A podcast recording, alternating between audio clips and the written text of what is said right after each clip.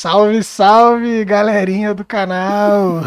E aí, boa tarde, todo mundo que tá aí presente já. De acordo com o meu YouTube aqui, tem algumas pessoas aí, então vai deixando seu like, vai se inscrevendo no canal se você não tá inscrito. Pode comentar aí no chat pra gente saber que você tá aí. A gente gosta muito quando as pessoas estão no chat aí presente, escrevendo. Então, você é muito bem-vindo a participar dessa conversa com a gente. Por enquanto, hoje ainda somos o Agora Podcast, mas isso vai mudar. está decidido, está decidido. Em breve isso vai mudar. E então semana que vem já teremos um novo nome por razões de. Opa, tá tendo retorno do áudio aí. É, teremos um nome, no, novo nome por razões de, de nomes parecidos com a gente que fazem coisas diferentes, totalmente diferentes. Ágora é, Investimento. Você pode dar uma procurada no YouTube que você vai achar uns podcasts aí. É, deixa quieto. É... Legal, conteúdo legal. Não, é bom, é bom. Inclusive é da verdadeira fé cristã, né? É, tem uma versão, tem uma versão universo uma, paralelo uma versão católica, uma versão a católica. verdadeira igreja, uma versão católica. Católicos, ultranacionalistas, é, é bem legal. Apostólicos. É, mas é isso. Você que está aí no chat, vocês quatro que aparecem aqui para mim, muito obrigado pela presença. Hoje vamos falar de Páscoa. Tema aí mais oportuno impossível. Certo? Não é bom nem nada, vai surfar no hype. Finalmente estamos aqui com o nosso time completo. Hoje o Pedro resolveu aparecer. Conseguiu é. aparecer, né, Pedrão? Então estamos aqui com o Pedro do meu lado esquerdo para vocês que assistem aí. Dá um salve, Pedrão. Se apresente. E aí, galera, bom estar com vocês. Eu sou o Pedro, estou em Maringá. Estamos aqui trabalhando com, o pessoal e está sendo legal. Bom estar com vocês. Saudade. Top. Em cima de mim, como sempre, da visão. Fala aí, pessoal. Boa tarde. Fala aqui de São José e é nóis. Aí, já mandaram aqui que a gente tinha que manter o nome só para criar uma concorrência. E quem, quem ganhar, ganhou. vamos, vamos combinar que eu tô de boa. o pessoal também acha a agora meio feio agora. Ele meio que cansou do nome. Aqui, ó, na minha diagonal aqui, Israel. Israel Magalhães. Rapaz, irmãos. Cadê? Cadê a galera do, do Meyer aí, Israel? Cadê no chat? Hoje eu não tô vendo. Detalhe, o cara só cumprimentou com a paz, nem meteu a paz e graça igual o Paulo. Ele só se preocupa com o judeu. Começou. Mas é isso. Quando a gente quer Paulo falar é de um, né? de um tema assim mais teológico, de um tema que às vezes precisa de um, de um preparo, de, um, de, uma coisa mais rebuscada, assim, um estudo mais intenso, a gente passa a palavra pro Davi, né? E deixa que o Davi fala. Então, ah, Davi, quando você quiser começar a falar de Páscoa, pode começar. Eu começo.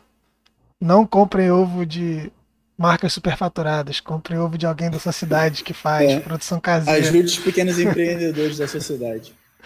É isso. se trata disso a Páscoa? A Páscoa é sobre isso. Não se trata. Não se trata. É sobre isso, é sobre isso.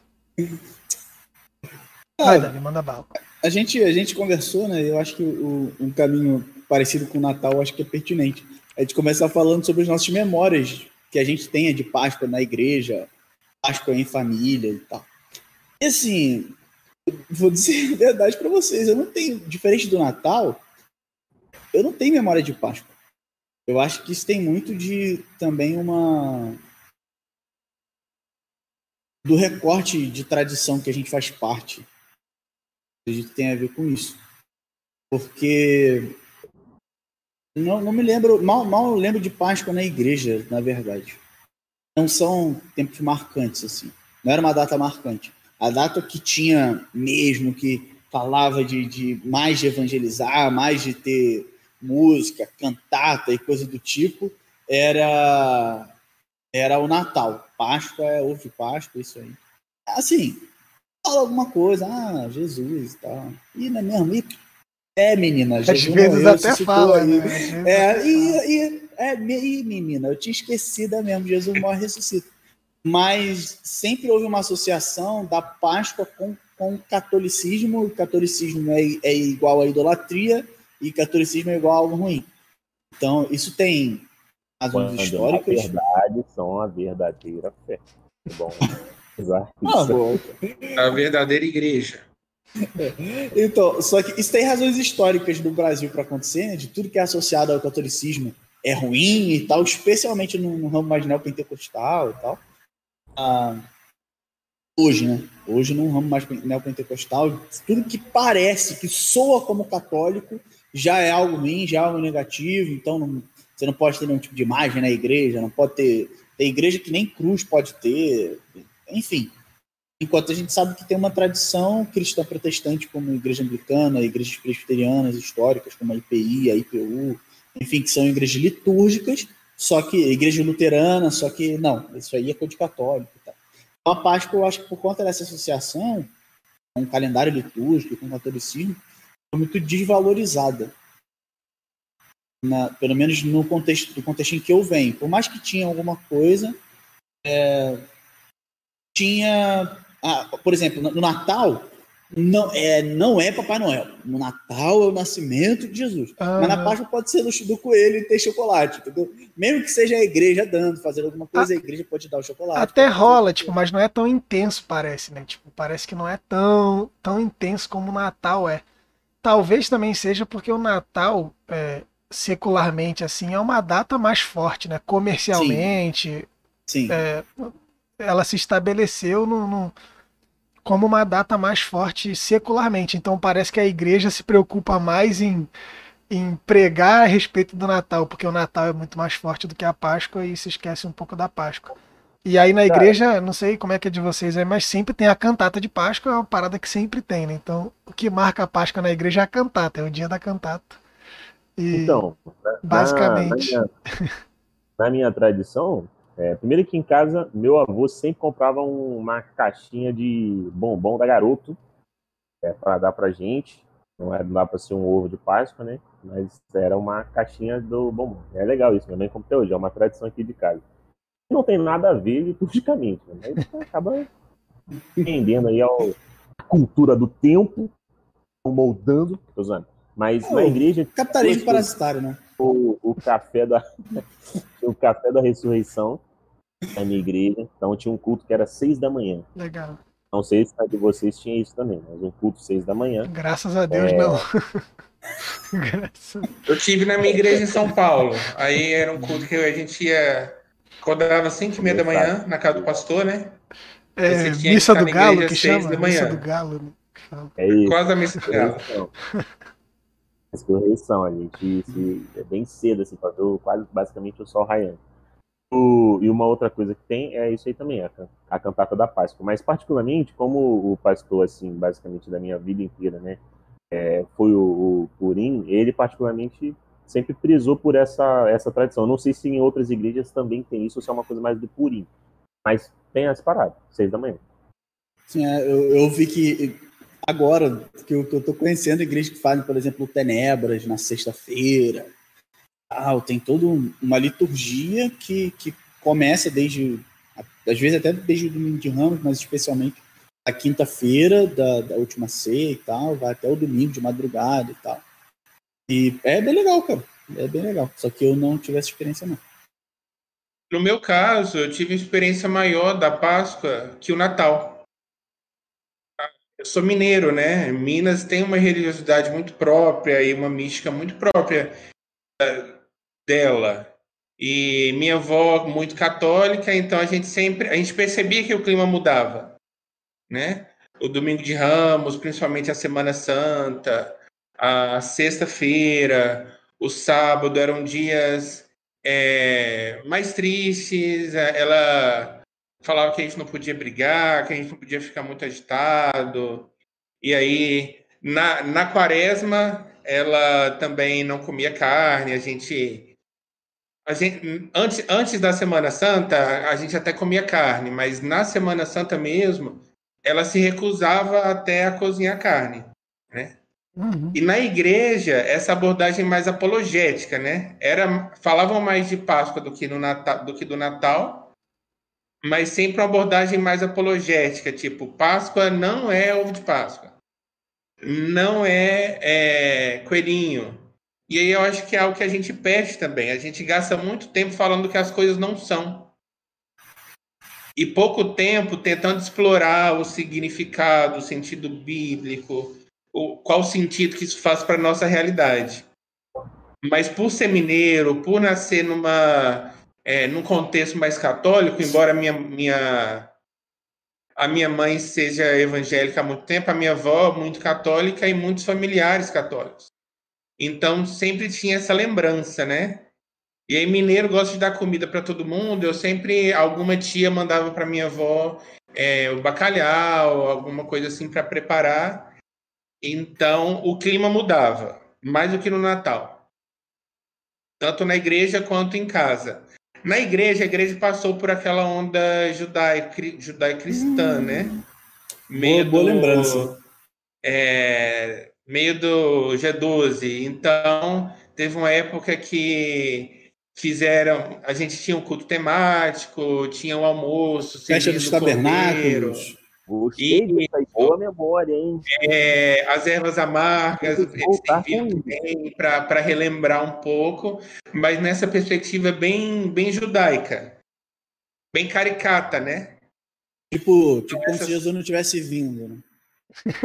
Caraca, mas aí é muito judaico não, mesmo. Aí, aí não, né? Não. A gente não é, é judaico, mas nem tanto. Judaico, tipo, como. Se, como se Jesus nem tivesse existido. E em São Paulo, como a minha experiência de estágio ministerial foi a igreja presbiteriana, aí eu fui para uma realidade um pouco mais litúrgica. E aí é o culto seis horas da manhã, né? Mas nada muito muito encarnado. Eu acho que eu senti falta e hoje eu sinto falta de disso, de mais do que lem se lembrar, mas de pensar é, pensar na prática. Né? E aí eu acho que o calendário litúrgico tem uma função bastante importante. Isso é uma coisa que eu, que eu ia pontuar, né? Que há duas coisas. Uma é esse movimento de judaização, né?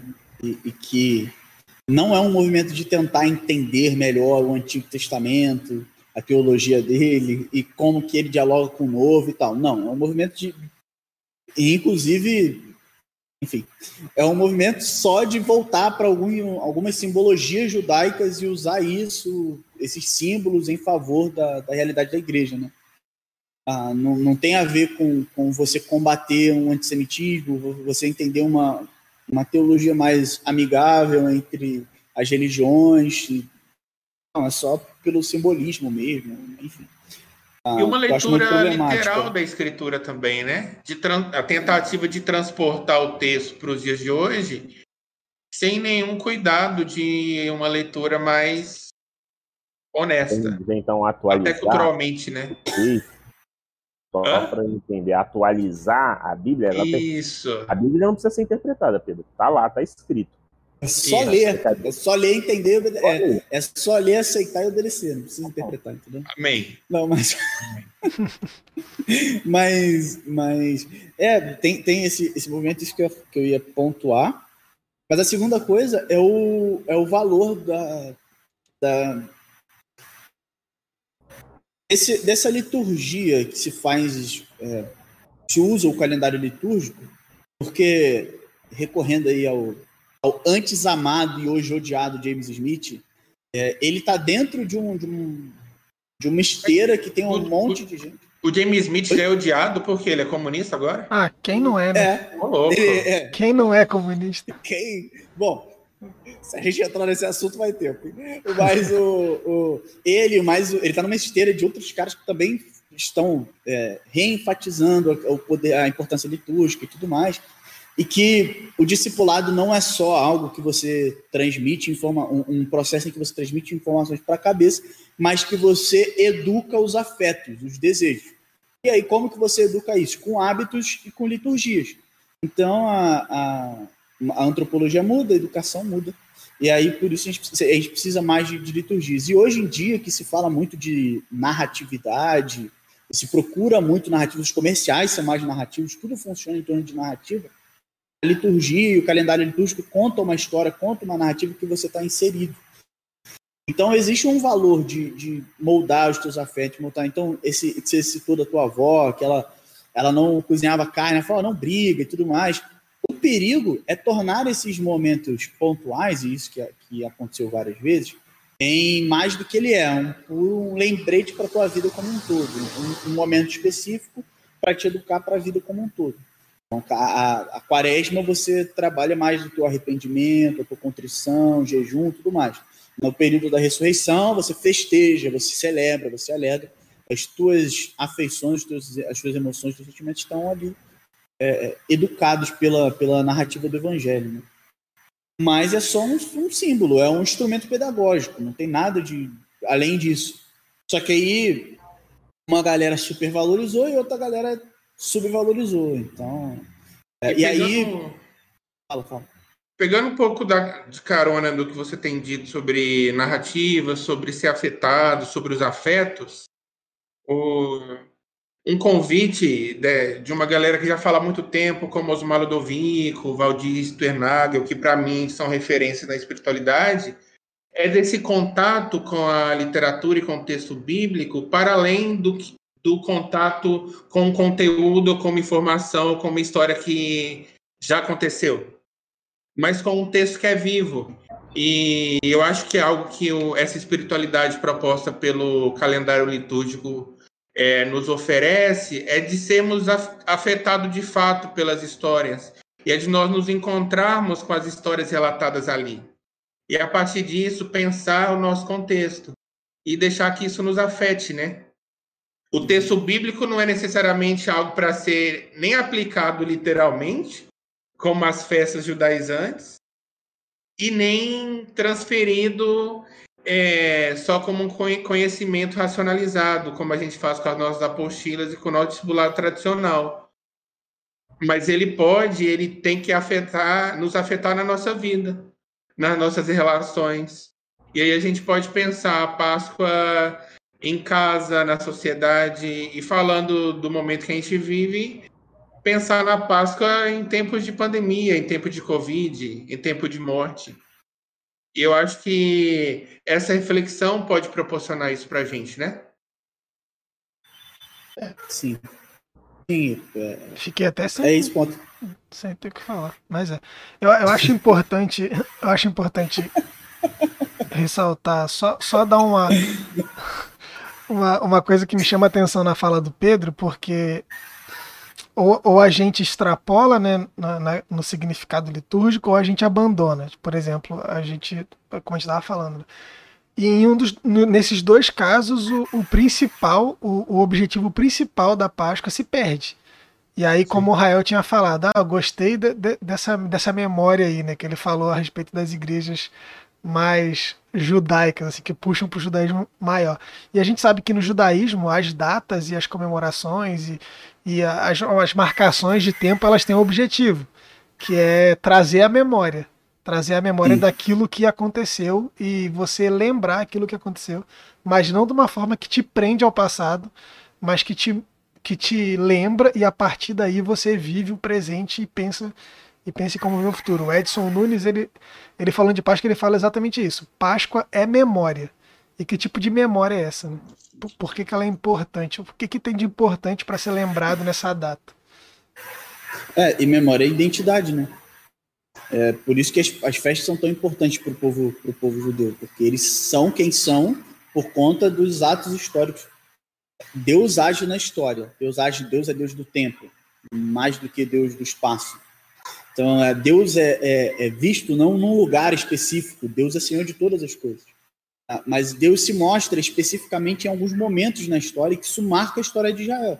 Então, eles lembram nas festas, e os pais contam para os filhos, nas festas, ah, os atos redentivos de Deus, os atos libertadores de Deus. Então, relembrar é, é uma espécie de reviver, de alguma maneira, e é reafirmar a identidade do povo. Então, por isso que, que as datas e a forma como a gente mede e conta o nosso tempo é relevante para nós. Então, por isso que, que eu acho que é uma proposta interessante. Inclusive, eu acho que esses impulsos das festas judaicas em algumas igrejas evangélicas, e que aqui em São José tem algumas assim que são bem judaicas, assim, é, tem uma galera que tem uma mística em torno do hebraico, que o hebraico é a língua do céu e tal, enfim. Uh, isso, isso é, é tradições cristãs evangélicas? É, então. É, tá, tá, começando a virar seita, né? Não, tá, Mas, tá, é... tá parecendo rabino, né? Falando. É, então. Mas. Legal, legal, Maria. Mas. Legal, legal. É, legal. é, mano, você vai, você vai com. Você, você mas, vê, tipo... mas tem um impulso positivo nisso, que é tipo, eles estão olhando para uma festa, eles estão olhando para datas, eles estão percebendo que as datas trazem alguma coisa de positivo. O problema é que você não atualiza essas datas. Você não traz essas datas é, a partir de Cristo. Então, assim, você celebrar as Páscoas judaicas, beleza, porque teoricamente elas estão na Bíblia. E isso é bom. E só que você celebrar a, as datas cristãs, as apropriações cristãs de, de, festas, de datas, de calendários, aí não, porque coisa de católico de idólatra é ruim. Então, para mim, isso, isso sou estranho. Tem um impulso positivo aí de olhar para as festas positivamente, para a forma de contar o tempo e tal, mas é um erro. É, acaba que começa no início assim é bom, mas acaba terminando mal. E para não perder a questão das liturgias, a gente não seguir uma liturgia como por, como, por exemplo, a proposta pelo calendário litúrgico, não quer dizer que a gente não segue nenhuma. Sim, sim. Então a gente precisa fazer esse esforço para entender quais são as liturgias que a gente segue. O que que rege? Quais são os afetos que nos afetam? De que forma a narrativa bíblica nos afeta? A literação. E o que que isso tem a ver com a nossa espiritualidade? O que que isso muda? Porque cada um tem a sua. É verdade. Né? Todo, todo mundo tem uma rotina, todo mundo tem uma forma de, de contar o seu tempo, contar seus dias, tem uma forma de organizar a sua vida e a forma como a gente administra o nosso tempo tem a ver com, a, com Deus que a gente adora. Então, e, e, a forma como a gente vive o nosso tempo, a gente mede o nosso tempo, a gente a, se deixa guiar pelas liturgias que nos propõe. Por exemplo, na sociedade que a gente vive, é uma liturgia do trabalho, em que você acorda e vai dormir pensando no trabalho, você acorda num certo horário para ir para o trabalho, você volta pensando no trabalho, tudo mais, enfim. Ah, você está inserido em algumas liturgias culturais, e, mas também tem, você precisa de liturgias cristãs. Não precisa ser o calendário litúrgico, pode ser qualquer outro. É, mas uma rotina que, que, que aí eduque os teus desejos, eduque tuas emoções, eduque... Como que você aprende a amar alguma coisa? Deus diz para a gente amar Ele sobre todas as coisas decido amar a Deus assim, eu falo, não, cara, agora eu vou amar a Deus, ponto. E eu passo a amar? Não é assim. A gente aprende com a repetição e com, com o exemplo, né? Então a gente precisa da, da liturgia para repetir as coisas. E, e a gente sempre está inserido em alguma liturgia, o cuidado que a gente tem que ter em qual liturgia que a gente está inserido. E Mas não adianta muito fala, fugir também, porque a gente, a gente consegue perceber que elas se, se entranham na cultura e na sociedade de uma forma que a gente, não sei se vocês conhecem, assim como eu já conheci, pessoas que se autodenominam católicos não praticantes, que não têm uma rotina de espiritualidade, não seguem nenhuma liturgia declaradamente, mas na Semana Santa não come carne, como o Pedro falou. É, sabe, o Natal, a pessoa sabe que o Natal é o nascimento de Jesus, e aí vai lá na igreja, sei lá, numa data especial, vai. Então, é, querendo ou não, isso está entranhado e faz parte do, nosso dia a dia, da nossa vivência. Né? Querendo ou não, uma data que era uma memória, que se tornou um marco, que virou algo para você olhar e aprender e refletir, torna-se algo intrínseco na né, sua vida, tipo, parte total do, de como a sociedade se organiza, até porque ela virou uma data aí estabelecida, né? presente no nosso calendário, é feriado, inclusive, então é sempre algo muito positivo. Feriadinho sempre é bom. É, eu queria só voltar no negócio que o João falou sobre, sobre a Páscoa como memória na cultura judaica né, e tentar olhar minimamente é, para vamos, vamos só tentar, tentar se organizar e vamos começar. Se a Páscoa é uma memória, ela começa sendo memória de quê, né? É, o, que, que ela quer lembrar primeiramente pro, no Antigo Testamento, para o povo, pro povo hebreu. E arrisco a dizer que talvez seja uma das maiores das memórias, né? Porque se não, não é fosse, se não fosse é a, a Páscoa, memória. não teria história do povo a partir daquilo, né? Sim, ali é, é, é, tratado, a libertação, o êxodo, é tratada como, no Antigo Testamento, como o marco fundante. Né? É o, o ponto de, de, partida, o início. Se não tem êxodo, não tem povo de Deus, povo... não tem lei, não tem não tem descendência, não tem Jesus, inclusive. Né? É, é algo Exatamente. a se pensar. Exatamente. E o que eu acho legal é que a, a libertação do Egito, e no Antigo Testamento, salvação é libertação, basicamente, é, a grosso modo, né? E a, a, a salvação que Deus opera é movido por graça, e todo mundo fala que tem graça no Antigo Testamento, né? Mas quando você vai ler o livro de Êxodo, você vai ver que Deus vê o povo, Deus ouve ah, as, os seus clamores, a sua angústia, a sua dor, e então Deus se compadece, Deus lembra da aliança que fez com os antepassados do povo, com Abraão, com Isaac, com Jacó. E aí então Deus se compadece e Deus, em sua graça, em sua misericórdia, em sua solidariedade, Deus vem em favor do povo de Israel e liberta Israel do Egito. Então não é que um dia Deus acordou e falou: Ah, que sabe o negócio? Acho que eu vou libertar esse povo ali. Não foi. É, Eles já estão há, há, tanto é, tempo, né? É, eu acho que já deu 400. Acho que já deu, já, né? Eu acho já que... deu, né? Agora tá encheu o saco, já. então eu vou. Vamos mudar aí. Não, é, é, que para Deus foi só quatro dias, né? Aí. não foi 400 anos. É, sabe como é, é que é? O Deus não lida muito bem com o tempo, né? Ele não, não tem tempo para é. ele, então ele fica meio. Não, mas a forma como algumas pessoas falam, né, parece que Deus falou: não, eu acho que agora eles já aprenderam com o é. sofrimento. Agora eu já posso libertar isso. Não, mas é, é, assim, é o Deus que, por sua graça, por seu amor, fez um, uma aliança, um compromisso de amizade com Abraão, com seus descendentes. E aí, então, quando esse povo está escravo, Deus vem em favor desse povo porque ele se lembra dessa aliança e porque ele é fiel a, a esse povo e porque ele se compadece desse povo. Então, um relacionamento pessoal, Deus é visto como alguém que tem emoção. Olha só, o Deus que o Deus da Bíblia é um Deus que tem emoção, que tem sentimento, que se afeiçoa, que, que tem amor, se compadece do povo e a partir desse impulso de Deus de amor, ele usa o seu poder para libertar o povo.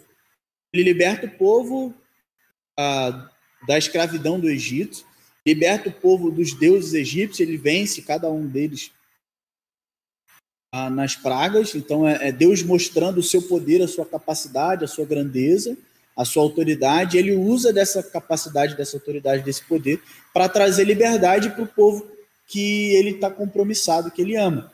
E então esse povo passa da escravidão até a, a liberdade, passando pelo Mar Vermelho lá e, e chegando no deserto. Então, Páscoa é passagem, né? Páscoa é, é basicamente transformação de condição. Eu estou numa condição ruim, tem uma ação, o, o José Batido que fala disso, né? Você tem uma, um estado negativo, você tem uma ação transformadora e então você chega num estado positivo. Libertação é isso e a Páscoa é isso. É Deus tirando o povo do estado ruim de escravidão, agindo libertadoramente e colocando o povo num estado de, de povo livre. Aí, então Deus dá a lei para que o povo permaneça em liberdade, tudo mais. E, a, e na Páscoa eles há quem também associa a palavra Páscoa não só com, com, a ideia de passagem, mas com o anjo da morte que passaria na, por cima da casa dos hebreus porque estaria com a marca do sangue lá. É, enfim. E a Páscoa, a gente vê no Antigo Testamento, ali é um, é um tempo de, de comunhão familiar, de, de confiança em Deus, de dependência de Deus e confiança na libertação de Deus, mas também de comunhão familiar. Era o tempo em que eles se reuniam ah, por mandamento de Deus para se alimentar, para alimentar do sacrifício ali que eles tinham feito, do cordeiro que eles tinham matado. E a festa dos pães asmos, é o pão que não tem fermento. E isso eu acho que é, que é muito legal, porque é meio que assim, a gente está correndo, não dá tempo de, de fermentar a massa. Então, é, é, faz o pão do jeito que dá mesmo. Não espera ele fermentar, não espera a massa crescer, come ele durinho mesmo. E, e é isso. Então, a, eu acho que uma aplicação prática e nem tão teológica assim, mas quase que alegórica, Eu acho que é a gente, a Páscoa é uma lembrança, olhando para isso, da, da nossa necessidade de confiar em Deus, da, dos seus atos salvadores, libertadores, de proporção de vida em plenitude. É Ele quem faz isso. É Ele quem nos tira de, um, de uma situação negativa e nos transporta para uma situação positiva. E a gente tem que estar tá pronto para as ações dele. A gente não adianta a gente ficar criando muita expectativa, criando muito expectativa não, mas tentando muito ajeitar a casa para fazer as coisas acontecerem. Esse esse esse exemplo do pão asmo, acho que hum, para mim vem muito à cabeça isso de confiar em Deus, estar pronto para a sua ação e a gente nadar na onda que quando a onda pegar, a gente tem que fazer a posição certa para a gente pegar o jacaré e, e, nadar junto com ela, né? Pegar jacaré é uma, uma expressão lá do Rio para a gente ter que surfar com o corpo na onda. Né? Então é meio isso, a gente está pronto para aquilo que Deus está fazendo no mundo. Surfista de peito, né? Um desrespeito você usar jacaré. Ah, é jacaré. A gente está a gente tá se reapropriando dessa palavra aí, para não ser mais algo pejorativo. Mas é bem isso aí. É, então. e o Novo Testamento é uma apropriação dessa, dessa memória, né? Dessa libertação histórica e dessa memória da libertação histórica, que ela é ressignificada em Jesus, no que Jesus faz por nós. O, é legal que o Edson vai, o Edson Nunes Júnior, ele vai trazer uma abordagem da Páscoa interessante ele, ele ressalta essa memória importante, porque a partir da Páscoa ocorrem diversas diversas sub, é, ações de Deus subsequentes, né? aonde Deus introduz a lei, aí a partir da libertação, né? Porque Deus começa a introduzir a lei dizendo: "Eu sou o teu Deus que te tirou do Egito". Então ele já traz isso à memória e para poder dar a lei ao povo, para que o povo possa ser organizado, para que o povo possa ser justo, possa ser amoroso. E a lei de você não mata mais agora alguém, você não adora outro Deus, você não toma a mulher do próximo, você não, não vai roubar. Para você realmente ser um povo que demonstra essa, essa caminhada e essa intimidade comigo, é algo muito legal. E tem uma passagem, eu agora esqueci, mas que Deus. Se, se eu não me engano, ele está citando essa passagem do anjo da morte. Porque Deus não permite que o anjo da morte mate os primogênitos da tribo de Israel.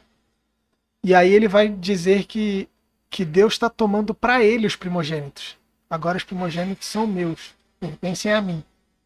E Deus faz isso para trazer essa memória, essa lembrança constante de que se não fosse por intervenção de Deus, eles não teriam condições de ter primogênitos, de ter filhos, de dar continuidade à sua linhagem.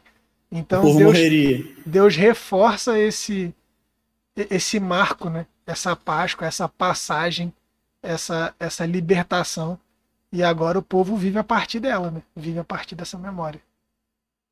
Sim, é, e é, são essas, esses retornos aí, por exemplo, que acontecem quando Deus dá a lei, ele já retorna à memória do que ele fez da libertação histórica dele do povo de Israel.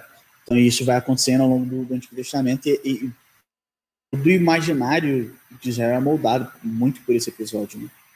E, e, é legal, porque isso que você falou, né? Se Deus não, não preserva os primogênitos, já não teria continuidade, o povo acabaria. Então, do início, com Abraão, é, até passando pela libertação do Egito e até a preservação nessa libertação dos primogênitos e a doação da lei para que o povo permanecesse livre, vivesse, aprendesse a viver como pessoas livres. Eles não sabiam, só tinham vivido como escravos é, a vida de Israel toda é, depende de Deus. Né? Depende uhum. da graça de Deus, da misericórdia de Deus, do amor de Deus, da fidelidade de Deus. Mostra a graça de Deus com o povo de Israel. Mas é aquela história, né? No Antigo Testamento não tem graça.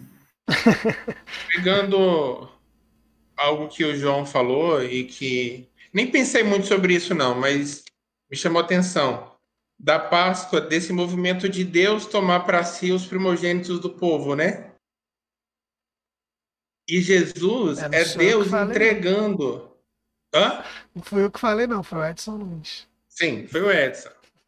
E, e Jesus é Deus entregando o, o seu unigênito. O seu primogênito, exatamente. Que é mais que o primogênito, né? Não, é o primogênito de da, muitos é, irmãos. Da criação. É. Então, Deus ele se envolve até as últimas consequências com a sua criação e dá de si mesmo. Achei, achei legal isso, me chamou atenção, mas é só isso mesmo. a gente então, pode ir pro. Mais acho que é uma boa ponte aí pra gente ir pro Novo Testamento. Isso, isso que eu ia falar. Se, Sim. Se estamos satisfeitos aqui com essa pincelada no Antigo Testamento, até porque muita coisa tem, né? Mas aí a gente chega, a gente caminha e faz essa, essa conexão, né? Se Deus não fizesse aquilo com o povo de Israel naquele período, certamente muito diferente seriam a, a, a, o decorrer dos atos até o nascimento de Jesus. É óbvio que eu acho que aqui todo mundo entra nesse acordo de que se, se, a, se aquele povo não tivesse sido preservado, Deus ia dar um jeito de, de Jesus nascer do mesmo Sim. jeito. Sim. Mas ele escolheu que assim fosse feito. Então aquilo é um ato muito importante que se segue até Jesus. E Jesus é associado, e Jesus agora é essa nova memória da Páscoa. Então segue é, só daí. uma, uma coisa é que, assim, a gente falou aqui da, da galera que está voltando às festas judaicas e tal, mas a, a libertação de Israel faz parte da nossa história. Então, não. Assim, eu, eu não sou contra lembrar da Páscoa é. enquanto é no Antigo Testamento, pelo contrário, faz parte da nossa história. Tem, geralmente o pessoal divide a Bíblia, né? e a gente aprendeu isso no seminário também, né? Criação, queda, redenção e consumação. E entre Wright e outros caras trazem a proposta de que assim tem um, um vácuo aí nessa história. É, tem, tá faltando Israel nessa história aí. Então não é que da queda vai direto para a redenção, ou, ou, que seja a redenção não é da queda direto para Jesus, é, é, da queda para Israel, para a eleição de Israel, para a missão de Israel e depois você vai para a redenção em Jesus. Então a história da redenção não começa em Jesus, ela começa em Israel. Então eu sou uma pessoa que tem muito apreço pelo Antigo Testamento. A questão é, é quando a gente esquece Jesus. A gente coloca Israel na história e tira Jesus, ou deixa Jesus assim, quase como um coadjuvante. Porque Jesus era judeu, a gente acha que a gente deve ser judeu também, mas aí para isso a gente tem Paulo para ajudar a gente. É, e a gente aprender como que a gente deve viver como comunidade cristã que herdou parte de uma tradição judaica, mas ressignificou ela a partir do evento de Cristo. Então, e, e não é, não somos judeus, né? porque mesmo os judeus que faziam parte da, das comunidades de fé primitivas, né, originários, lá, é, eles, eles ressignificaram, mas ainda assim continuavam judeus, continuavam indo ao templo e coisas do tipo. Mas os cristãos não. Mas enfim, isso é só um parêntese. Né, Israel? Pra gente falar do Novo Testamento. Não, Jael tá, Jael tá meditando. Ele tá fazendo, tá se fazendo difícil. Não, tô não, mano. Tô vendo como é que eu vou entrar aí. Eu tô tentando até agora lembrar de uma frase do Raniero Cantalamessa, que ele fala ah, não, que a passagem de Jesus é a passagem deste mundo para o Pai. Eu tô, tá chegando, tá chegando aqui. ele afirma isso e eu tô tentando só fazer a conexão aqui que, de onde, de quais são as implicações desse pensamento dele. Mas concordo com tudo. É, acho que. É, tudo. é isso aí. Então repete. É falar igual eu faço isso com. Isso é muito bom. Falar igual isso eu faço com os adolescentes lá da igreja. Ah, eu, eu concordo com o que Fulano disse. Então repete o que ele disse para eu ver se você concorda. Exceto por uma parte do Pedro ali, que quando ele falou sobre a expressão Deus entregou Jesus. É, é uma é, então. complexidade então... aí de como é que a gente trabalha a, a é. liturgia sacrificial, né, mano? Mas.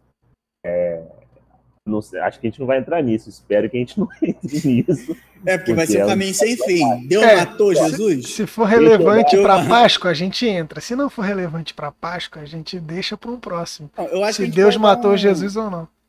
É, a gente pode dar só uma pincelada. É que eu não acho que, que Jesus é uma entrega de Deus, como o Pedro falou. É, eu acho que isso é uma, é uma construção tradicional, mas problemática. É, é, Jesus entrega. Pode deixar isso para outro dia, né? Então, é isso que eu tô falando. Só, só tô dando uma pincelada. Quem se entrega a Jesus, quem mata Jesus é a elite judaica com o Império Romano, e guiados com a ajuda das forças das trevas aí que usaram Judas, que influenciaram Judas. E, mas Deus é aquele que age na ressurreição de Jesus. Dá um salve para o Zizek aí. Né? Então, a, a, Deus é aquele que age na ressurreição de Jesus, especialmente. Não quer dizer que Deus não sabia, não quer dizer que Deus não determinou na história de alguma maneira, não quer dizer que Deus é totalmente passivo, que não participa. Não é isso que eu tô falando. Que Deus. Ih, ih, mataram meu filho. Caramba, vou ter que dar um jeito aqui. É, não é isso, mas. É, é, remendo aqui, né? É, é aí, vou ter que dar um jeito aqui mas a morte de Jesus é resultado do seu ministério né, e é uma negação da humanidade do próprio Deus. É, e, eu... a forma como isso aparece nos evangelhos, nas pregações em Atos, próprio, na própria canção de Filipenses, por exemplo, lá que Paulo escreve em Filipenses capítulo 2, Deus entra na história especialmente, especificamente na ressurreição. Porque é o pai que ressuscita o filho. Eu acho, eu acho legal, primeiro para reforçar isso que o Davi está falando é, biblicamente, né? É, tem a própria pregação de Pedro, que reforça esse entendimento. Vocês assassinaram. Todas as pregações de Atos, mais ou menos. O Pai ressuscitou. É, mas tem um, fazendo então já talvez uma guinada no que a gente está trabalhando no Novo Testamento, ou uma ênfase, tem isso que o Davi falou. A morte como resultado do ministério de Jesus. Eu acho que isso não é frisado dentro da narrativa litúrgica da Páscoa, porque a gente já, já faz o salto teológico de ler a morte de Jesus com as lentes do, do sistema sacrificial. Existe essa leitura no Novo Testamento. Hebreus é a melhor prova da existência disso. Mas eu acho que num primeiro momento, a morte de Jesus é isso mesmo. É um assassinato. É um assassinato de um homem que pretendeu se divino. Então, o Moltmann começa, começa a cristologia dele é, na pneumatologia. Jesus ele é o homem do Espírito Santo, ele é o homem do Espírito. E esse homem que é movido pelo Espírito, na sua atividade ministerial, ele reivindica uma total reciprocidade com Deus. Então ele é bem recíproco a Deus, ao ponto de falar: não, vocês verem que o que eu falo é o que o Pai fala, ou para que vocês verem que o que eu estou falando aqui, o Pai também está falando em cima, é, eu vou lhe mandar, então pode curar esse cara aí. Levanta e anda, meu filho. Vocês verem que eu tenho autoridade. Aqui no céu, é, eu tenho autoridade do Pai, entende? Então, é, Jesus, ele é esse, esse homem carismático do Espírito Santo, é um homem do Espírito Santo, e nas suas atividades, ele arrumou problema. Ele arrumou problema. Ele entrou em conflito com é, as leituras do templo. Eu acho que isso é um, um lado da Páscoa que não é enfatizado é, pelo menos no, nas liturgias. A gente já vai, faz logo o salto de Jesus como cordeiro, que entrega a sua vida por nós, que, que já é uma outra complexidade de como a gente trabalha isso, como podemos trabalhar, mas tem essa, essa dimensão muito clara que Jesus sendo assassinado. Né? Sim, sim. Ô, Gel, só uma coisa. Eu acho que o que você está procurando está em João capítulo 13, verso 1.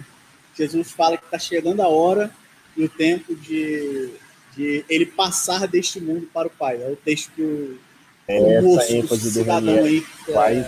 É, e eu, que eu, que eu vou lembrar, vou lembrar, talvez no próximo episódio eu trago. Mas não tem nada a ver com o tema. Eu vou falar, gente, semana passada eu abro esse.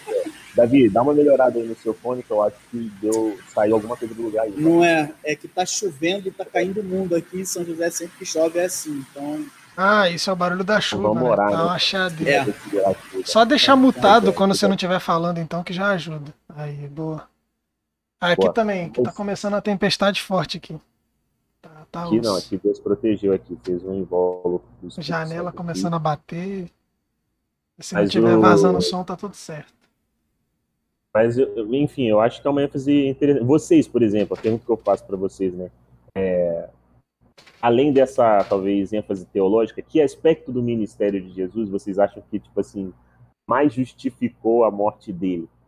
Que mais sensibilizam vocês e que explicam por que, que ele foi morto? Que aspecto do ministério dele, assim? É ele se sentar com pecadores? É, é, o, é o quê? O que, que vocês, na, na experiência de vocês, na, vocês olham e falam assim, cara, realmente entendi por que, que Jesus foi morto. Isso aqui é muito escandaloso. O que, que vocês acham? Jesus contesta o sistema e o discurso religioso.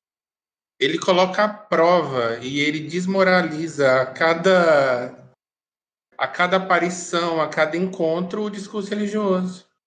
Ele se encontra e conversa com a mulher que não poderia ser ouvida nem falar, nem poderia falar naquele tempo, não poderia. Ele estava no lugar errado com a mulher errada, falando, se revelou para a pessoa errada.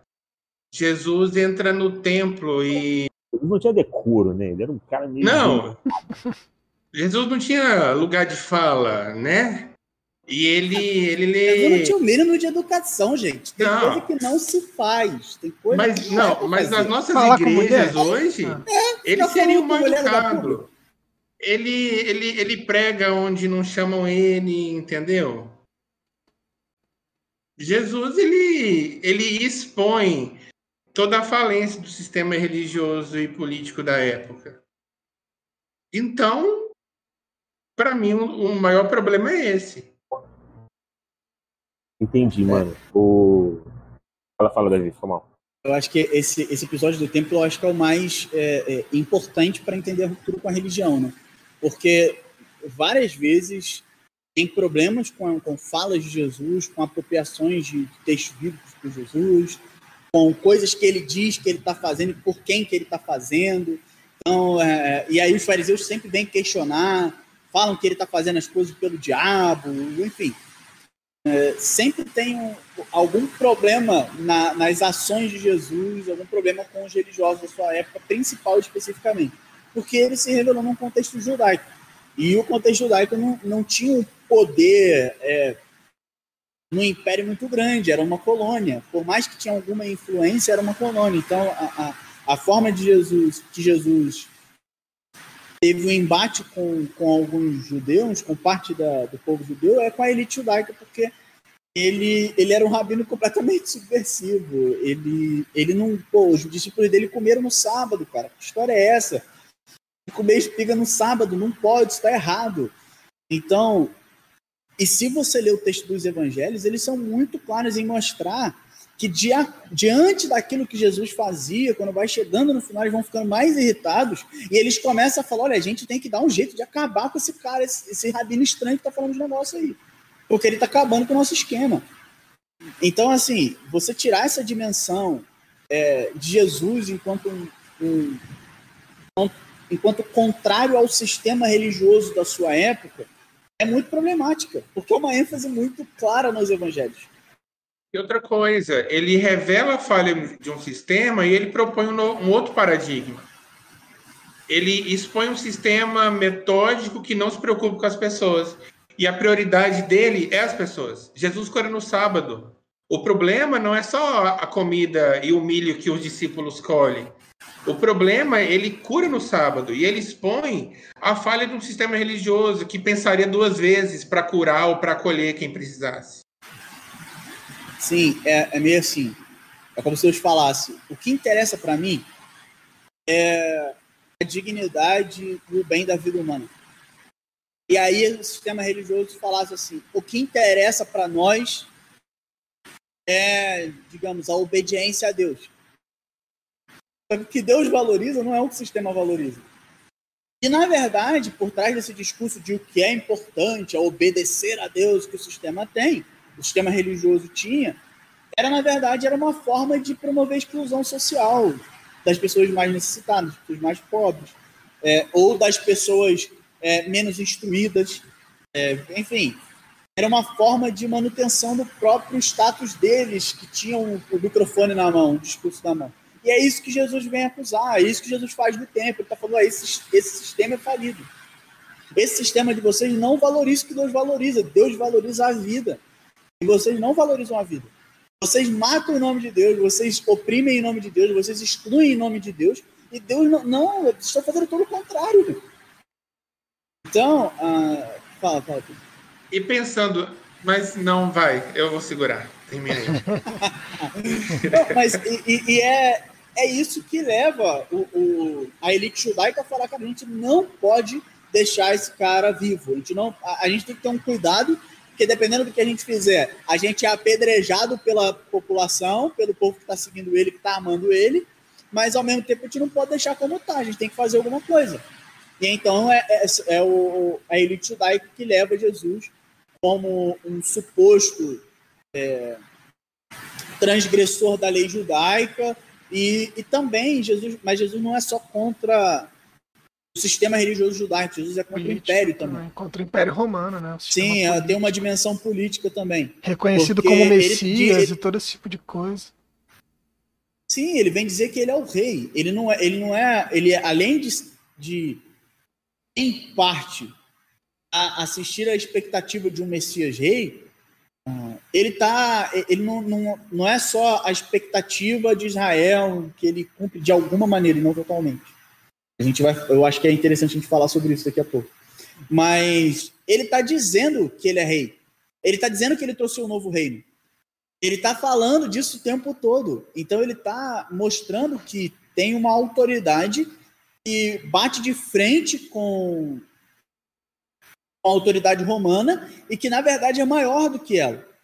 E a expectativa maior, né? Tinham várias expectativas messiânicas diferentes, mas a principal expectativa messiânica era de que Jesus viesse como um Messias militarizado, é, guerreiro, forte, poderoso, que arrancaria os, os- o Império Romano da, da opressão de Israel e que estabeleceria um governo judaico, e agora nesse governo judaico, o reino de Deus, a vontade de Deus seria feita, somente Deus seria adorado e existiria justiça e paz.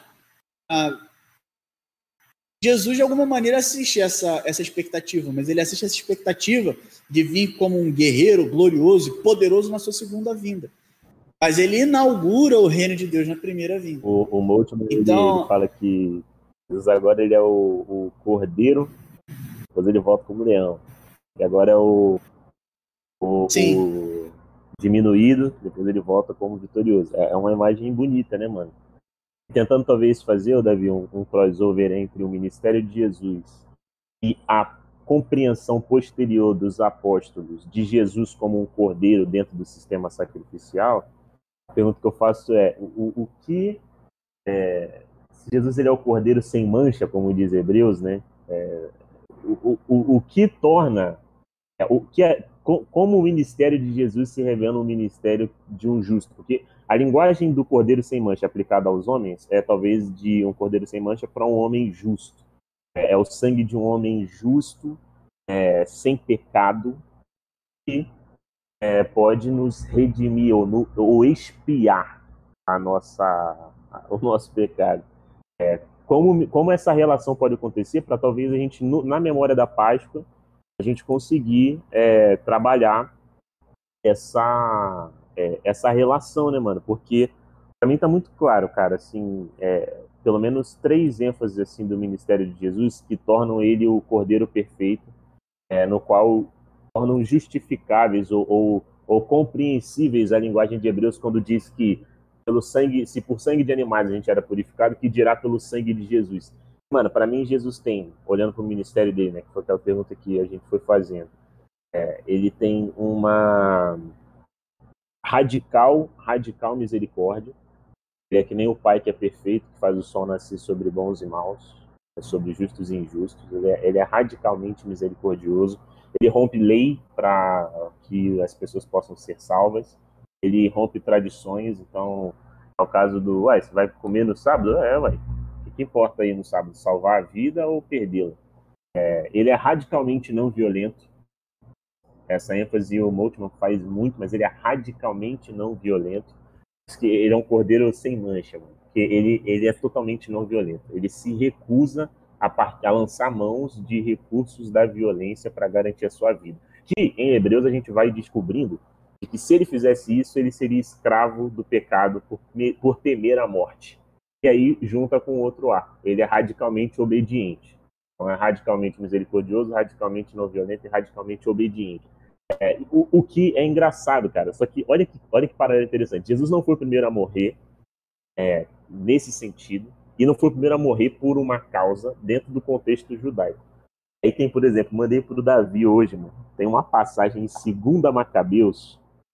é, e aí é legal pra gente ter referências históricas. Mano. É legal pra ter referências. Livros apócrifos! Meu Deus, ele não tá na Bíblia protestante. Mas, Não mano, pode eu- ler. Hoje a gente tá católico. mano, tem o, o martírio de Eleazar. Eleazar. memória. Hoje a gente Só- virou o só- Ágora católico. Só, só um, um esclarecimento. O agro verdadeiro. É, o verdadeira. verdadeiro. O Ágaro Só um- verdadeiro. só um esclarecimento. É, tem, tem livros que estão na, na, Bíblia Católica e alguns que nem na Bíblia Católica estão, uh, mas que servem, apesar de não serve, servir para construir dogma ou teologia, digamos assim, eles servem muito para a gente entender, o, o, inclusive, a teologia do Novo Testamento. Não, então, porque é, é, o, o período de silêncio que, que é aquele entre o Antigo e o Novo Testamento, ele não é tão de silêncio assim. Tem muita coisa que, do Novo Testamento que depende desse, dos textos desse período. E olha por que que serve. Esse Eleazar, que era um escriba, ele também escolhe, ele, ele, ele é zombado. Então Jesus ele tomava uns tapas na cara, ah, rei do judeu. Esse Eleazar, ele era zombado porque as pessoas estavam dando carne de porco para ele comer. Ele se recusou, se recusou, se recusou, morreu, e aí Olha o versículo 31, 2 Macabeus 6:31. Foi assim, pois, que ele passou desta vida. E não só os jovens, mas a grande maioria do seu povo deixou a própria morte como um exemplo de generosidade e memorial de virtude. Então, Jesus não foi o único a morrer, a, a, a voluntariamente se entregar. Só que, mano, honestamente, vou ser honesto aqui. Cara, ele, esse cara que morreu porque ele não queria comer carne de porco. tipo, você, você olha e fala assim, cara, é, é uma experiência muito de escriba mesmo, esse zelo, assim. Porque eu acho legal esses paralelos, e tem outros, mano, na Bíblia, é, de, de, de, exemplos de pessoas que também é, se entregaram, só que em Jesus eu, eu vejo a, a, a, junção, eu ia falar unção, né? A união, a junção desse, dessas três radicalidades. Radicalmente misericordioso, é, radicalmente não violento e radicalmente obediente. Depois, antes de Jesus tiveram mortos que congregaram essas três coisas? Não me recordo. Depois de Jesus tiveram mortes que tiveram, mas inspiradas por Jesus. É a, o, o, exemplo mais imediato que eu vejo são os apóstolos, em especial ali Estevão. Né? Não, não perfeitamente obediente como Jesus. Não perfeitamente, hum. exato. É, vamos, vamos combinar, né? Que do jeito que você falou. não, é, é, ficou difícil, ficou difícil. Não, Paulo foi. Paulo foi perfeitamente. Paulo foi perfeitamente obediente. Que, que, você falou, Pedro? Não, mas é aquela. É... Após Jesus, eles são obedientes ao Cristo. Ah, sim. O sim. Cristo como o marco e o referencial de obediência. E eles morrem agora porque eles são obedientes ao Cristo. Sim, na, na, eu manjo muito pouco, de, tanto do, do, período intertestamentário quanto do, do, período patrístico, né? Que logo, imediatamente depois dos textos do Novo não Testamento. Não tá na Bíblia, você não se preocupa, né? é, eu só, eu só tô na revelação de Deus. O que Deus não revelou, não tô lendo. Ah, não, mas, é, mas as expectativas messiânicas, elas, elas não surgem num vácuo, do nada. Do nada o pessoal começa a esperar o Messias. E no Antigo Testamento, por mais que você tenha textos proféticos, você não tem. é, não, mas é, tem muito da, da, expectativa messiânica que a gente encontra no Novo Testamento, que nasce desse período intertestamentário, muito de episódios como esses que o Israel falou. Uhum. Porque o povo viveu no exílio e a partir do o exílio é muito importante para entender as expectativas messiânicas. Então, essa, essa expectativa que eu falei de um rei poderoso, glorioso e, e militar, é uma das expectativas que surgem nesse período intertestamentário. Mas é, é, a única forma que Jesus o povo vê de sair da opressão e... também, né? Eu tô sendo oprimido sim, por sim. um rei, por um exército, por um povo. Quem que vai me tirar daqui? Tem que ser um rei sim. forte, poderoso, com exército, que senão não vai ter jeito. Sim, sim. É, é e natural. Jesus, e, e, além disso, além de, de esperar um Messias desse jeito, e essa expectativa é criada nesse período, é, a, a, sensação do exílio é a sensação da ausência de Deus. Essa expectativa e essa sensação está ali no Novo Testamento. Em Lucas, por exemplo, a gente vê no canto de Maria, Maria fala que Jesus vai é, tirar os, os poderosos, os, ele vai vencer os, os, soberbos e tudo mais. E os discípulos perguntam, no mesmo, no mesmo autor em Lucas também, mas lá no livro de Atos, capítulo 1, no verso 6, e aí, agora que o Senhor vai restabelecer o reino, é, essa expectativa está nos, nos fariseus em, em, Lucas capítulo 17, em Lucas capítulo 19. O pessoal espera que Jesus estabeleça o reino. E Jesus diz que ele está estabelecendo o reino, mas não é um reino visível e não é um reino só futuro, é um reino que está entre eles. Ou seja, o reino estava em Jesus e com Jesus. É, é. Então, tem. Não, é só trazer uma expressão que ajuda nessa, nessa compreensão, Davi, que você está falando, né, dessa tensão do reino do do ainda não, que é a expressão de é, estar presente como realidade futura. Presente como hum. realidade futura. É, é, essa expressão, para mim, me tornou muito pedagógico, essa, essa imagem, essa, essa relação, assim, né? É o reino. Sim, que... é, um, é um experimentar em parte agora, o que a gente vai experimentar em plenitude no futuro. Uhum. E, e, só que ele é o, o, o, rei que traz o reino e tudo mais, mas não violentamente. No mesmo Lucas há uma ênfase na paz. E, eu estava lendo um texto de um, de um cara que, que eu curto, é o Jordano Bruno. Jordano Bruno, Jordano brasileiro, Montenegro, Jordano Bruno. É Aquele cara, cara, do Fantástico lá, lá. Aquele, é, é. do Acre. Não, é. Não, não, ele não. O Jordano brasileiro, ele, ele, ele fez um negócio que eu achei muito legal, porque no início, quando Jesus nasce no Evangelho de Lucas, os anjos cantam, falando que bendito, uh, bendito não, glória a Deus nas alturas e paz na terra aos homens. E aí depois, quando na entrada triunfal, uh, o que eles cantam é bendito aquele que vem em nome de Deus, paz é, nas regiões celestiais, digamos assim, e, e, glória a Deus nas alturas. Se você junta os dois, fica meio que um, um fica um poema só, que você une, e o meio, o centro, a gente conhece o paralelismo hebraico, né? então começa no glória a Deus nas alturas, depois é paz na terra, os anjos falando paz na terra entre os homens, os homens falando paz nos céus, e no centro, bem bendito aquele que vem em nome de Deus. Então, estão reconhecendo em Jesus essa, esse Messias e estão criando essa expectativa de Jesus como esse bendito enviado de Deus para trazer essa nova realidade. Só que para romper com o império e tudo mais e trazer o, o, o governo judeu. Só que a, a, grande parada de Jesus, e além dele trazer paz, e diferente da Pax Romana, que é uma paz que traz medo, que traz opressão, é uma paz que não é paz de verdade, é violenta, a paz de Jesus não é a paz que o mundo dá. É uma paz de verdade, é uma paz em que as pessoas podem viver com dignidade, enfim, é uma paz para todos e não uma paz para os poderosos, enfim. E além de ser pacífico, ele ele está mostrando quando ele escolhe o, o jumento para entrar que ele é o rei, que ele é o Messias, mas que ele não tem dinheiro, ele não é o Messias que vem em glória, que vem em poder. Ele pega um jumento, não escolher um cavalo, mas um jumento, ele está anunciando que ele está vindo num, numa procissão civil e não numa procissão militar, né? E, e, é um jumento emprestado. Então Jesus não tem, ele não vem em glória, ele não, não vem em poder, não vem em majestade, não vem em força. É, ele não vem. Então eu acho que isso reforça o que já falou. E mais, aí por que, que eu citei a patrística?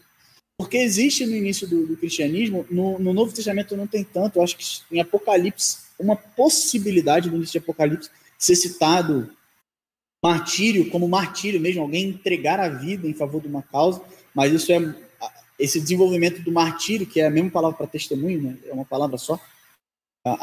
o, o mártir é o testemunha que foi até o último caso. As pessoas morriam em nome de Jesus, ao invés de matar. Então, a não violência de Jesus se tornou uma marca dos seus discípulos, que, que desenvolveram toda uma teologia em torno do martírio. E, por fim, a perfeita obediência de Jesus mostra a, a total santidade de Jesus. E como que a santidade de Jesus se torna nossa santidade. É por causa da santidade de Jesus que a gente, e aí Hebreus capítulo 10, né, é, que a gente pode entrar na, na presença de Deus. Aquela sensação de ausência, ela é sanada em Jesus. Jesus traz a presença de Deus. E é exatamente pela total obediência que ele morre a cruz. Então, quando Jesus diz, toma a tua cruz e siga-me, é obedeça até o fim. Resista todo tipo de tentativa de fazer você desistir da obediência. Então, isso só reforça, reafirma o que o Joel está falando. Né? Jesus é aquele que é perfeitamente obediente, é, totalmente, radicalmente não violento e totalmente a. Qual é a outra palavra? Misericordioso. Misericordioso. Misericordioso. E, e eu acho que Jesus vem mostrar para a gente, o que Jesus mostra, se identificando com as pessoas que sofrem, é que Deus é solidário a nós. Muitas vezes, isso eu, eu compartilhei com a comunidade de fé aqui esse último domingo. O que todo mundo esperava era uma, era uma libertação tradicional, de estar tá num estado ruim de escravidão, Jesus tem uma ação transformadora e aí liberta do Império Romano. Mas, e é o que a gente espera, por exemplo, na pandemia, que Deus venha Deus faça todo mundo ficar curado, Deus liberte todo mundo desse, desse então tire a gente desse estado ruim da pandemia, por exemplo, é, haja poderosamente, sobrenaturalmente, e do nada todo mundo fique bem, fique curado e tal. Mas nem sempre Deus age assim, e em Jesus Deus não agiu assim. Da entrada triunfal e na paixão de Jesus, o que a gente vê é um Deus que se identifica conosco no sofrimento, que ele é solidário a nós, e que é o mesmo Deus desde o Antigo Testamento. Ele é solidário à nossa dor, o mesmo Deus solidário que libertou o povo do Egito, agora ele não agiu poderosamente de uma maneira visível. Então, ele agiu em solidariedade. Então, Deus nem sempre ele vai mudar completamente a circunstância, mas ele sempre vai estar com a gente. Ele pode não fazer, às vezes Deus vai fazer parar a tempestade, mas às vezes ele vai estar no meio da tempestade com a gente. Então, é, é esse Deus que eu, que eu vejo que é um Deus que se faz presente. Não, e, e, é exatamente. Legal, o, Davi, porque eu acho que a comunidade cristã, é, e aí você vê isso bem nas penas do apóstolo Paulo. É, é uma comunidade que enxergou no sofrimento é, a oportunidade do testemunho, do mártir não só o sofrimento pela causa, mas o sofrimento diante das circunstâncias e adversidades, em especial que você tem em seguir Jesus. Né? A resolução do sofrimento nem sempre é o sinal, ou, ou a resolver o sofrimento não é a única forma de testemunharmos a Deus. Eu diria que, em especial, como atravessamos os sofrimentos sinalizam a presença de Jesus no nosso meio como a nossa comunidade reage aos contextos de sofrimento, responde a como ao, ao, Deus que a gente segue, que é o percurso de Paulo, né? De a dificuldade da perseverança, perseverança, perseverança é, produz um caráter aprovado, um caráter aprovado é esperança. É, então é legal pensar nesse sentido e, e, tentando talvez, né, mano, já começar a relacionar todos esses nossos insights e, e diálogos com a Páscoa em si acaba que lembrar da Páscoa é uma tarefa é, impossível de ser é, limitada. Existem muitos muitos nexos que a gente pode fazer se a gente pegar esse arco todo, vida, morte e ressurreição é, de Jesus, né? É, uma vez eu peguei em cima da ceia, que eu acho que é talvez o um, um, um nosso é, a forma mais mais próxima que a gente tem é, de é, do contexto em que Jesus ele, porque Jesus institui a ceia dentro do contexto pascal judaico. Então, essa ceia, né, que para alguns é um memorial, para outros é um sacramento, né, Davi? Davi que já acha que eu mesmo, então é Jesus mesmo, suco de uva. Não, é sacramento não tem nada a ver com, com isso aí que você está falando. Chão, isso aí é uma visão de sacramento. Se cair no chão já era, é o corpo de Jesus pisar, né? Isso aí é transubstanciação, isso aí tem nada a ver com sacramento não. Isso é outra discussão. Mas o. É, é, é, legal, né, mano? Tipo, como Jesus. Como Jesus quer ser lembrado. Ele quer ser lembrado. Por, por que lembrar e como ele quer ser lembrado. É, por que ter aproveitado o contexto da Como os apóstolos lembraram dele nos textos bíblicos, né? Como os apóstolos lembraram. São perguntas boas, assim, né, mano? Que alimentam essa reflexão sobre a página pegando as últimas falas de vocês e também caminhando para as minhas considerações finais, ao que o Davi falou e que eu acho que é importante é que a gente precisa se identificar mais com o sofrimento do Cristo. E com, to, e com todo esse processo com o qual Deus se envolve na história da humanidade. Porque a gente anseia tanto esse ato de libertação transformador que a gente perde vista o, a importância do, da identificação com o sofrimento, que é a, uma das primeiras coisas que Javé faz, né? Ele escuta a, e se identifica com o sofrimento do povo, e aí ele intervém na história, e aí existe o ato libertador, e, e por aí vai. E, e aí a gente e implementar isso na nossa rotina e na nossa, na nossa vida. Se identificar com o sofrimento é, de Deus e crer que ele se identifica também com o nosso sofrimento. Então, mais do que anseiar pelo dia da Páscoa, pela ressurreição, mas talvez viver a Semana Santa e viver as dores que isso proporciona e a complexidade de todos os acontecimentos que essa semana nos revela, desde a entrada desse rei triunfante, mas é, mas ainda pobre e muito fraco militarmente, sem nenhuma influência, além da, daquelas pessoas que levantam e os ramos, né? E se identificar mais com isso e permitir ser transformado nesse processo também. Eu acho que é uma das coisas que, que esse calendário e essa data mais me ensina. E aí permitiu o encontro desse Cristo com as minhas dores diárias e com as dores do meu tempo. Tá mutado. Davi, Davi não tá discuta. Você tá mudo. Tem uma dimensão é. ética nisso, né? De se Jesus é solidário, eu sou sempre convocado a ser solidário também. Porque Jesus é, é quem eu sou no futuro. Deus está me tornando em Cristo. Por isso, Cristo é a minha referência moral. Além de eu estar unido misticamente, espiritualmente com Ele, é, ele se torna meu exemplo moral. Então, a vida dele é emanada em mim, flui de mim, flui para mim, ou seja, uh, o Espírito comunica a, a, vida de Cristo a mim e, e, Cristo se torna um exemplo moral. Então, é de, de fora para dentro, de, de fora para dentro, né, o exemplo de Cristo de dentro para fora. Cristo em mim, é, me guiando para viver. E se Cristo foi solidário a mim, eu devo ser solidário ao outro. É, é, isso, é mais ou menos isso que Paulo fala lá em 1 Coríntios, é, não, 2 Coríntios, no início da, da carta, em que ele fala que assim, os nossos sofrimentos são. É, é Jesus nos consola nos nossos sofrimentos, e os nossos sofrimentos e o nosso consolo é para que a gente console vocês, porque vocês vão passar pelos mesmos sofrimentos que nós. Então, a, o convite de Jesus é participativo, é, é, tipo que os sofrimentos de vocês sejam meus sofrimentos, assim como os, que, que os meus sofrimentos sejam seus sofrimentos, assim como os sofrimentos de vocês eu fiz meus. E, é, mas não só isso, faça com que os sofrimentos dos outros sejam o sofrimento de vocês também. Então, e foi assim que eu, que eu terminei a pregação que eu citei no domingo. Se Jesus se faz como alguém solidário, apesar de nem se transformar em circunstâncias, o convite dele para a gente é, num tempo como o nosso que a gente está vivendo de pandemia, é a solidariedade. É o que, que a gente pode fazer para se fazer presente na vida das pessoas de maneira a promover vida. Porque a libertação de Jesus é para promover vida. Toda a libertação de Deus é para promover vida, e vida em plenitude, vida em abundância.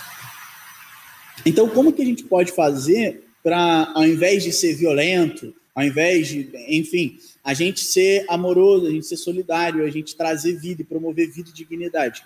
Bom, na pandemia, ficar em casa, usar máscara, é, não aglomerar, não se reunir como igreja nos momentos, especialmente nos momentos que a situação está mais crítica. Então, ah, só um, um, parênteses, a gente está tá falando de coisa aqui, a gente não falou, por exemplo, eu acho que a gente nem vai falar.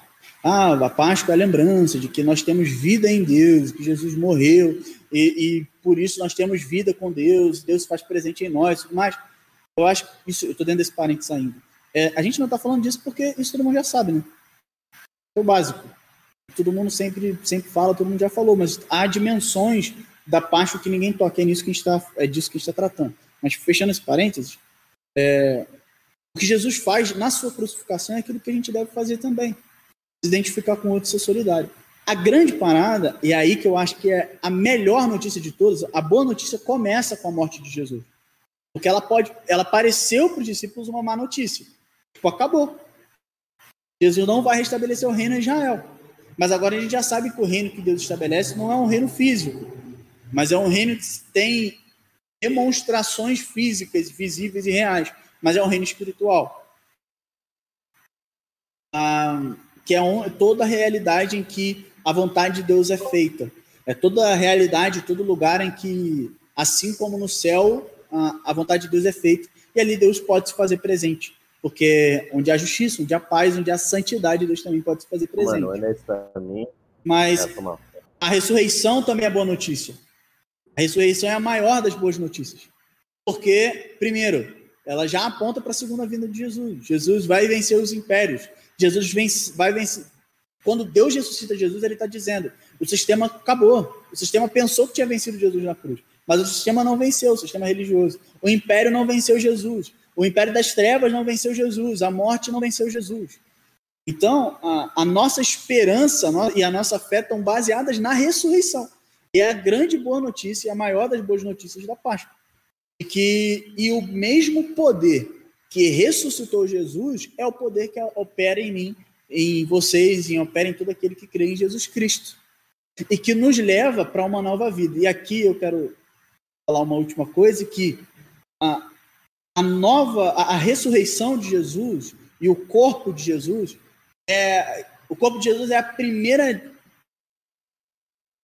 é a primeira parte com densidade do novo céu da nova terra, digamos assim.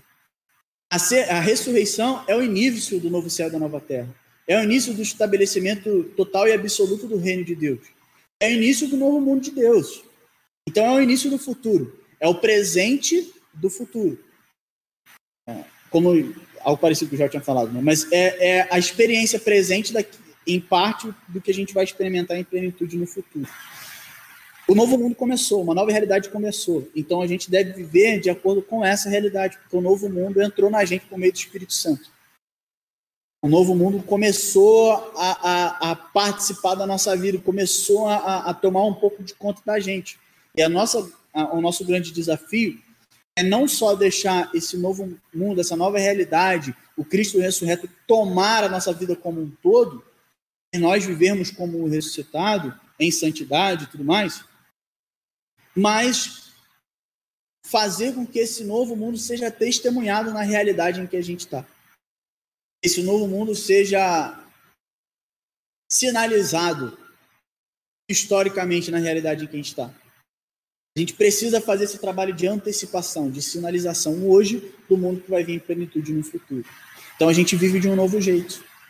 A Páscoa é a lembrança disso, de que Deus começou tudo de novo, Deus fez um reset. E agora a, a, gente não pode ser missionário do caos, a gente não pode contribuir com, com o retorno ao caos mas a gente traz a ordem de Deus, que é a ordem que promove vida e promove liberdade.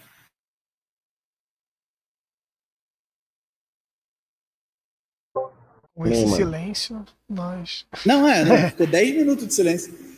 Não, mas vamos aí. Estamos caminhando para o fim, correto? Mas você ia acrescentar alguma coisa? Não, não, não era é, algo necessariamente assim relacionado ao que o Davi concluiu. Mas depois eu falo, vamos focar aí. Pode falar, mano. É, não tem problema não. Pode falar, pô, fala aí. Tu não quer falar? Esqueci. Fala aí, pô. Esqueceu. Mas o... Fala minha cara, pô. É, eu acho que, tipo assim, é, a Páscoa, né, se a gente tomar a, é, a celebração, a, a, memória da Páscoa dentro do arco por completo, é, a sexta-feira, se eu fosse um discípulo, eu ia estar muito frustrado.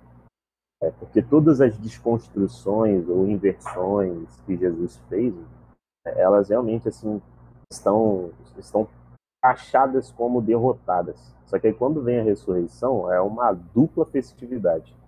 Você fez o luto da perda do amigo, fez o luto da perda do projeto. Aí no domingo você agora faz o luto, a celebração tá? do retorno do amigo e a, a vitória definitiva, que a ressurreição marca isso. E Jesus disse é o que é. É o que é, meu amigo.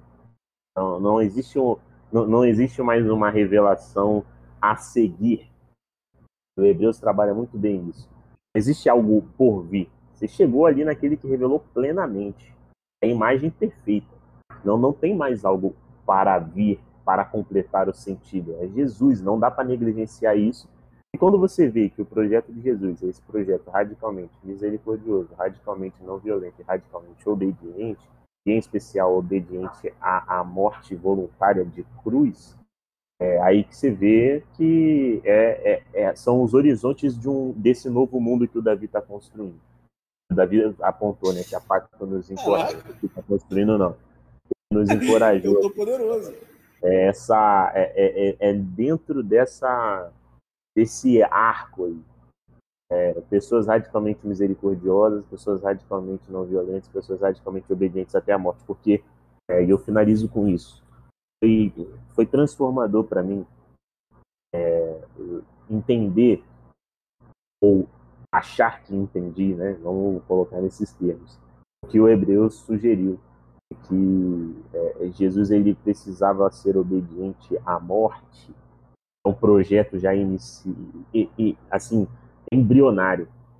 Jesus vem para morrer. E com isso não quer dizer dentro da, da, do circuito sacrificial que precisa ser melhor trabalhado, mas ele vem para morrer porque tudo que todo mundo que tem medo da morte é escravo do pecado. Todo mundo que tem medo da morte é escravo do pecado. É a construção de Hebreus. O pecado sujeita todo mundo pelo medo da morte. É, e isso é lindo, cara, porque você vê realmente é o medo da morte ou das mortes que são a raiz de todos os males. É a pessoa que com medo de morrer um pouco em popularidade, fama, é a pessoa que com medo de morrer é, em, em, escassez de material, por conta de escassez de alimento, acumula. É a pessoa que com medo de morrer em atenção, mata.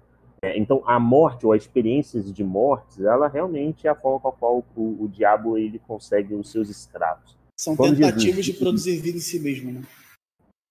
Exato. E quando vem o, o, o, livro de Hebreus e fala que era necessário que Jesus pudesse morrer, que isso é, era necessário, ele tinha que morrer, era porque, obedientemente, ele não temeria a morte, não seria escravo do pecado. As mortes posteriores são mortes inspiradas em Jesus. Os sacrifícios né, voluntários, os mártires posteriores. Porque agora, tem essa problemática também, né? Porque podem se dizer, que nem o Davi fez um parênteses, e dizer que então toda morte ali é igual a Jesus. Jesus. Então todo morto político tem o mesmo efeito que Jesus. Não, que aí é a outra construção do Hebreus, ou a construção dos discípulos. Eles identificam nesse, nessa revelação de Jesus o homem cheio, nascido e revelado do Espírito, que é o próprio Pai. Então ali, ali é um jogo diferente, amigo. Jesus é Jesus. Não tem como você encontrar. Só ele revela o Pai. Roubado, Jesus. Só ele está em, Jesus é plena união com o Pai. Jesus é chitado, é isso. Não tem como. Ele Dá é um homem, um homem cheio de Espírito. Ele é o próprio Deus. Ele é o próprio Pai. Ele e o Pai são um. É de uma unidade que a gente participa a partir de Jesus. Mas é, e, mas é, é, são três horizontes. Eu, eu vou falar esse, esse é o motivo também por Jesus ser tudo isso, né? Nem um pouco menos, talvez muito mais, que ele ressignifica a Páscoa, né? Como a gente citou no começo, né? O evento mais importante da história do povo hebreu de ser liberto por Deus da sua condição de escravidão e apresentado a uma nova realidade agora de justiça e de amor e de, de convivência com, com a própria pessoa né, de Deus.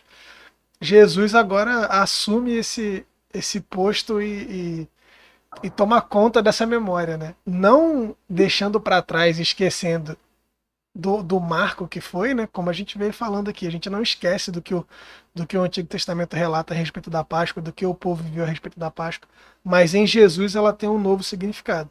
E só a pessoa de Jesus poderia dar significado novo a essa data tão importante, a esse marco tão importante na história de um povo. Uhum. Sim, Parece Jesus que... nos transporta da, da morte para a vida, que é a linguagem que Paulo usa muito, né? Uhum. Ele, ele nos transporta da, da escravidão da, das forças malignas para estarmos incluídos no reino dos filhos de Deus. É, ele, ele nos transporta. passagem, ele, ele, é, ele encabeça é. essa passagem. Em Cristo a gente, a gente faz essa passagem. Em Cristo a gente tem essa libertação da morte, do, do poder das trevas, do, da violência, da, da opressão, da opressão espiritual, do, da culpa do pecado. É, Jesus nos tira de uma certa condição de morte e nos transporta para uma certa condição de vida. E ele começou a fazer isso, mas ele vai concluir isso um dia, e nesses tempos de, em que a gente está vendo tanta gente morrendo no nosso país, é tempo de lembrar isso, que uh, Jesus ressuscitou. Jesus morreu, mas ele não foi vencido pela morte. Ele não foi vencido pelos políticos da sua época, pelos imperadores da sua época. Ele não foi vencido pela culpa do pecado. Ele não e ele não foi escravizado por ninguém. Ele nos libertou também disso. E a sua libertação será plena um dia. Então, ah, diante da morte, a gente é aquele que traz vida para agora, mas também tem esperança da, da vida em sua plenitude, com mais dignidade, com mais paz, com justiça, com amor, com, enfim, uma vida plena em Jesus no futuro do porvir.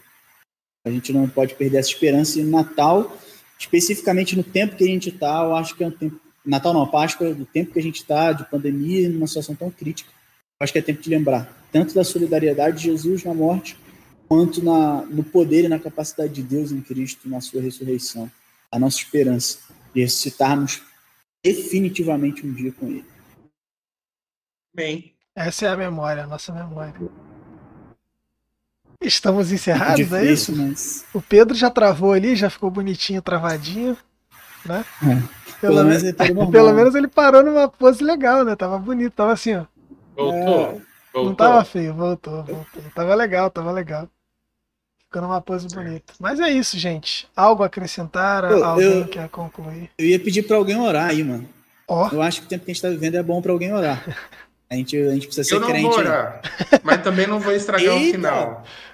Eu escrevi aqui para eu não esquecer que a Páscoa é tempo de lembrar que ele faz nova todas as coisas. Amém, cara. E aí a gente precisa pensar e levar esse todas as coisas às últimas consequências. Amém. como, como tudo está, está interligado, né? Assim como o povo era escravo e Deus libertou, nós somos escravos e Cristo nos liberta. A partir do momento que Deus liberta, esse é um marco de que o povo agora ganha uma nova chance de viver, de se reproduzir, de procriar, viver em justiça, em har- em harmonia com Deus e com os povos à sua volta. E Jesus faz a mesma coisa. A partir da sua ressurreição, como o Rael falou, né, a gente não teme a morte mais. Então a gente pode viver de uma forma mais digna. Que legal. É. Ora pra gente aí, Rael. Aí, vou orar. Parafraseando. Viramos PG. Não é, não, mas é porque é Fala bom orar por conta do, do, do que tá acontecendo no nosso país e não vou entrar em mais detalhes. Tá certo, tá certo. Ninguém para um povo que perdeu o medo da morte.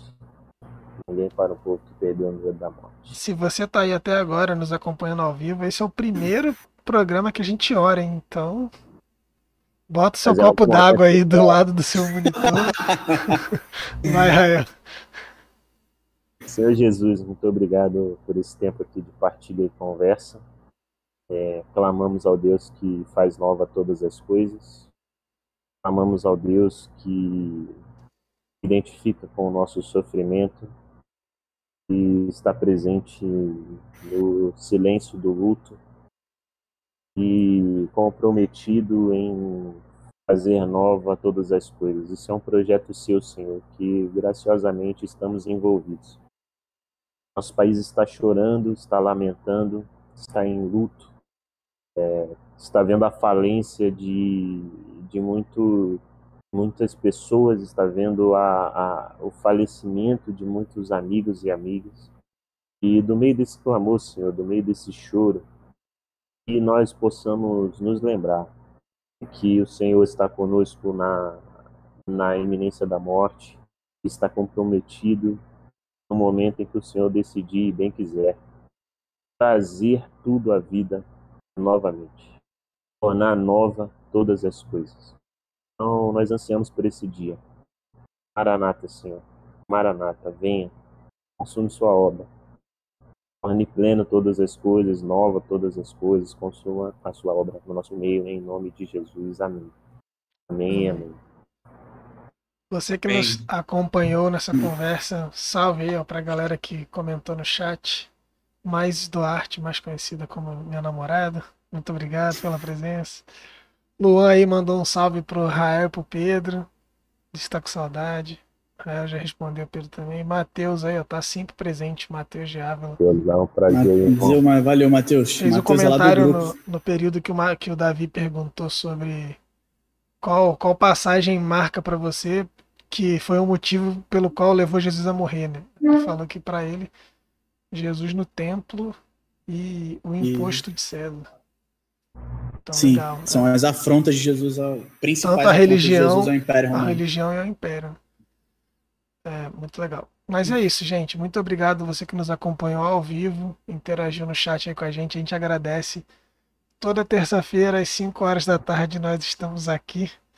E na semana que vem, já com o nosso novo nome. Em breve estaremos aí no Spotify. Todos os episódios que a gente já fez vão estar lá. Você que não viu, esse é o primeiro episódio que você viu, você começou a acompanhar há pouco tempo. A gente tem as playlists aqui no canal. Só entrar no canal aí, tem a nossa playlist do ano passado, playlist teste, né? Que a gente fez os nossos testes aqui para ver se a gente ia gostar e continuar fazendo. Então estamos aí. É, compartilhe para alguém que você acha que vai gostar dessa conversa. Compartilhe principalmente para alguém não crente ou alguém que não gosta muito de igreja, de pastor. Eu sempre falo isso, porque ele pode ter uma boa experiência ouvindo quatro pessoas aqui que não são pastores como se imagina um pastor. Então talvez seja legal para ele. Mas a gente já tá Ou não, pedindo né? para botar copo d'água né, no monitor, então já estamos começando. Já fez oração e. É, fez oração hoje, a gente tá fazendo uma transição. Semana que vem aí. a gente pega o dízimo, passa a sacola aí na galera. Pix, né? Passar um Pix. Semana que vem a gente já faz liturgia. Então é isso, rapaziada. Você que Até nos acompanhou, gente. muito obrigado. Terça-feira que vem às 5 da tarde. Se inscreve no canal, deixa o like, fica importante Esse pra sim. gente. Tamo junto. Até semana que vem. Valeu. Até mais. Tchau.